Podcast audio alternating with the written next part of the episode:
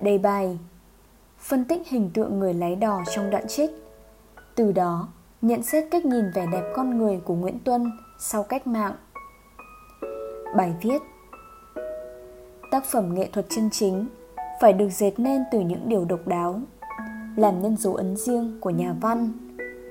Nói cách khác, nhà văn phải có phong cách nghệ thuật, không trộn lẫn với bất kỳ ai. Như vậy mới có thể tồn tại trên mảnh đất văn chương khắc nghiệt. Với nguyễn tuân, những trang viết luôn mang đậm dấu ấn của một cái tôi cá nhân để chất ngông. Một cái ngông tài hoa, uyên bác, chiếm lĩnh mọi vấn đề trên phương diện duy mỹ. Với cách khám phá cái mới mẻ, độc đáo, tác phẩm của nguyễn tuân luôn mở ra những cái nhìn đặc biệt.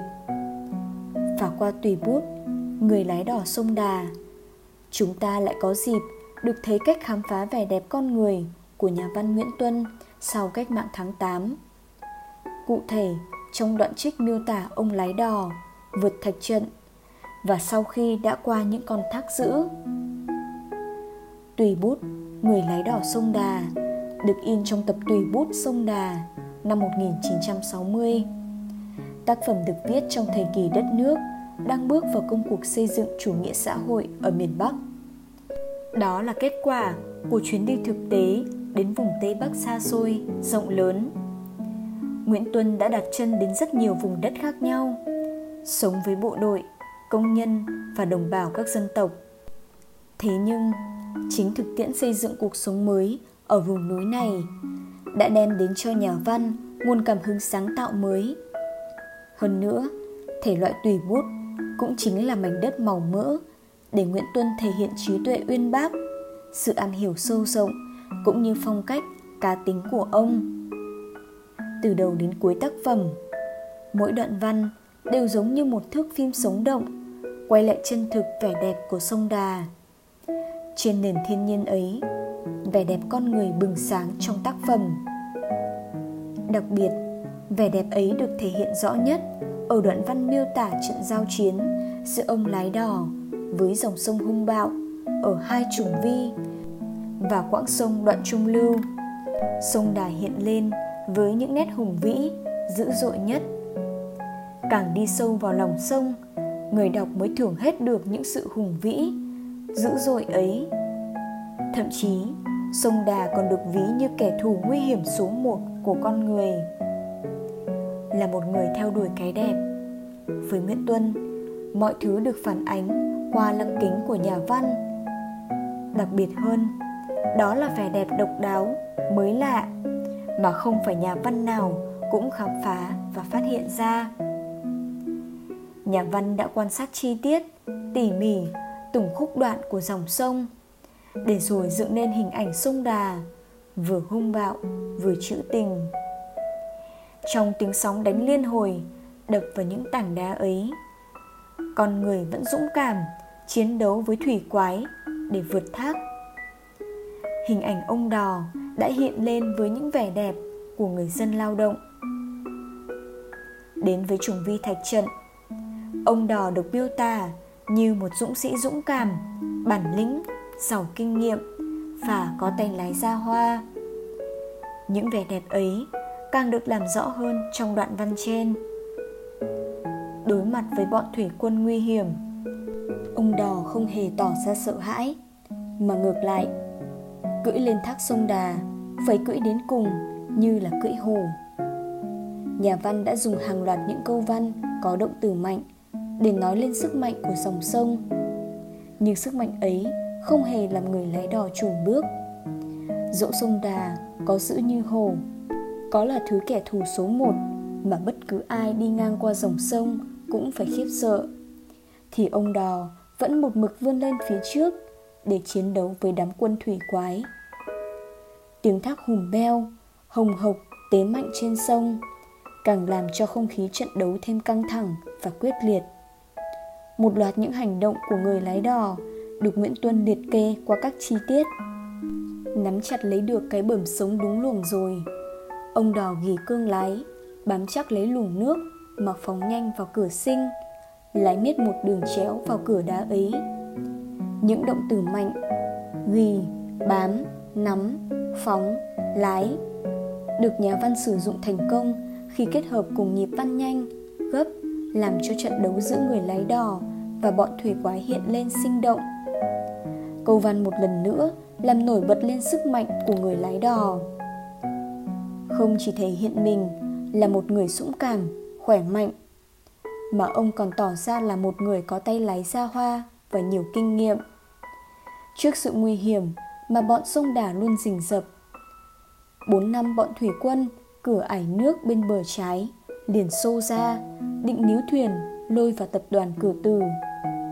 Ông lái đò không hề nao núng mà rất bình tĩnh. Ông đò vẫn nhớ mặt bọn này. Dường như chính kinh nghiệm đã tạo nên bản lĩnh và tinh thần quyết đoán trong mỗi nước đi. Ông rào bơi trèo lên, đè sấn lên, chặt đôi đường để mở cửa tiến. Tiếng reo hò của sóng thác như càng làm cho cuộc chiến đấu thêm phần ác liệt. Nguyễn tuân đã nhân hóa độc đáo tiếng reo hò của thác không ngớt khiêu khích, mặc dầu cái thằng đá tướng đứng chiến ở cửa vào đã tiêu nghỉu nếu không có tài năng, phong cách ngông vốn có trong con người mình, thì làm sao nguyễn tuân có thể viết được những câu văn táo bạo và đặc sắc đến thế? Câu văn vừa thể hiện được sự hung bạo, dữ dằn của dòng sông, đồng thời cũng thể hiện được vẻ đẹp tài năng của ông đò. Đối mặt với bọn thủy quái, không những không sợ mà ông còn dũng cảm đương đầu và đánh bọn chúng tiêu nghỉu tính chất nguy hiểm của trận đấu càng được đẩy lên ở trùng vây thứ ba. Ở trùng vây này, sông đà bố trí ít cửa hơn, nhưng bên phải, bên trái đều là luồng chết cả. Dường như sông đà đang răng một cái bẫy thật nham hiểm, mà nếu sơ sẩy, con sông sẵn sàng vù lấy bất cứ ai đi ngang qua khúc sông này. Bằng kinh nghiệm dạn dày, tay lái ra hoa của người dũng sĩ trong nghệ thuật vượt thác. Người lái đò cứ thế phóng thẳng thuyền, chọc thủng cửa giữa đó. Con thuyền lao nhanh như một mũi tên tre, xuyên nhanh qua hơi nước. Thế là hết thác. Nhanh chóng gọn lẹ, kết thúc một trận chiến dữ dội. Vậy là sau những trùng vi thạch trận, sau bọn thủy quái nguy hiểm, thì ông đò đã chiến thắng. Lẽ ra cái chiến thắng vừa qua phải là niềm tự hào, kiêu hãnh của người lái đò. Nhưng không, cuộc chiến với sông đà kết thúc. Cũng chính là lúc ông quên đi những chiến tích vừa qua và trở về cuộc sống thanh bình. Tiếng sóng đánh ẩm ý của thác đã không còn, mà thay vào đó là những lời bàn tán về cá anh vũ, cá rầm xanh, về những cái hầm cá mùa khô, nổ những tiếng to như mìn bộc phá dường như, tiếng sóng đã bị đánh tan sau giây phút vượt thác thành công. Đối với người lái đò, đó không phải là điều gì quá bất ngờ. Bởi cuộc sống của họ, ngày nào cũng thế. Ngày nào cũng phải giành lấy sự sống từ tay những cái thác, nên không có gì là đáng nhớ. Họ nghĩ thế lúc ngưng trèo. Thiên nhiên càng khắc nghiệt và dữ dằn bao nhiêu thì lại càng khẳng định được sức mạnh và tài năng của con người bấy nhiêu. Người lái đò sông đà đã đối mặt với thiên nhiên một cách để kiên cường để tạo nên sự sống, hình thành nên con người, tính cách và tâm hồn mình. Hình ảnh ông đò hay cũng chính là hình ảnh đại diện cho những người lao động đang thầm lặng, cống hiến cho cuộc sống, cho quê hương, cho tây bắc thêm sáng sủa và bền vững vẻ đẹp cần cù, nghiêm túc của người lao động. Phản ánh đúng tinh thần hăng say, miệt mài trong công cuộc xây dựng đất nước, tiến lên chủ nghĩa xã hội ở nước ta lúc bấy giờ. Chính tinh thần ấy đã góp phần dựng xây nên đất nước phát triển như ngày hôm nay. Có thể nói, trong trận chiến trên đã làm nổi bật được vẻ đẹp của người lái đò. Với kinh nghiệm dạn dày, bản lĩnh, lòng dũng cảm và tay lái nghệ sĩ. Ông đò đã vượt qua kẻ thù nguy hiểm số 1 Sông Đà càng răng trận bày hàng thì với con mắt lão luyện cùng sức khỏe, tay lái dẻo dai, ông đỏ đã vượt qua hết những cửa tử để tìm đúng cửa sinh. Nếu khi chiến đấu, ông đỏ hiện lên khỏe khoắn, dũng mãnh và tài hoa bao nhiêu, thì khi trở về với cuộc sống đời thường ông lại hồn hậu bấy nhiêu. Cũng qua nhân vật người lái đò, chúng ta mới thấy được cách khám phá cái đẹp của nguyễn tuân thật độc đáo và mới lạ. Có thể ví nguyễn tuân như một nhà mỹ học, bởi suốt sự nghiệp sáng tác, ông luôn theo đuổi cái đẹp. Dù cái đẹp ở từng giai đoạn có sự xê dịch, nhưng nhìn chung, cái đẹp của nguyễn tuân bao giờ cũng tỏa ra một chất riêng biệt, mê hoặc người đọc biết chừng nào mới lại có được một nhà văn như thế? Tuôn ra đầu ngọn bút, đều như có đóng một dấu chuyện riêng. Cái đẹp trong văn nguyễn tuân luôn là vẻ đẹp độc đáo, lạ mà ít nhà văn có thể phát hiện ra. Có lẽ sẽ không có một nhà văn nào có thể khám phá sông đà dưới góc nhìn đặc sắc như của nguyễn tuân. Nghệ sĩ đích thực khác với những người khác ở chỗ, chỉ có họ mới có thể nắm bắt được linh hồn của sự vật và con người. Cũng chỉ có nghệ sĩ đích thực mới có khả năng quan sát, tưởng tượng ra những tình tiết mới mẻ, bên trong một sự vật tưởng chừng như rất đỗi bình thường. Tất cả những quan sát mới mẻ đó đã được nguyễn tuân ký gửi trong thước phim sống động, mang tên tùy bút người lái đỏ sông đà. Đặc biệt hơn, trong bức tranh thiên nhiên hùng vĩ nhưng đầy hiểm nguy ấy vẻ đẹp con người lao động được tỏa sáng.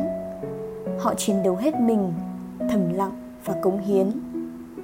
Quả là một con người tài năng và nhạy cảm thì mới có thể cảm nhận được chân thực và tỉ mỉ về hành động vượt thác của người lái đò. Hóa ra, hình ảnh ông đò mà chúng ta vẫn thường thấy lại có những vẻ đẹp đáng ngợi ca và trân trọng đến như thế. Nguyễn tuân quả là người đi tìm hạt ngọc ẩn chứa trong bể sâu tâm hồn con người. Tập tùy bút người lái đò sông đà cũng được coi là sự lột xác trong phong cách nghệ thuật của nguyễn tuân. Vẫn là một nguyễn tuân ưa săn tìm cái đẹp. Nhưng cái đẹp sau cách mạng tháng 8 và trước đó có những nét khác biệt.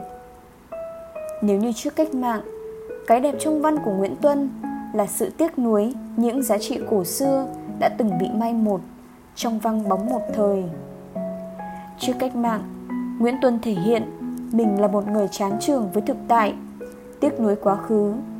Sau đó, ông tìm về với những nét đẹp cổ xưa. Tác phẩm của ông vì thế được coi là bảo tàng, lưu giữ những giá trị văn hóa của dân tộc. Tuy nhiên, sau cách mạng, nguyễn tuân lại là một cây bút say mê, tìm kiếm và đưa vào nghệ thuật những nét đẹp của đời sống. Nguyễn đình thi đã khẳng định cách mạng là sự đổi đời đối với nguyễn tuân. Vì ông thấy cái có thật bây giờ đẹp và cái đẹp bây giờ mới có thật trong cuộc đời.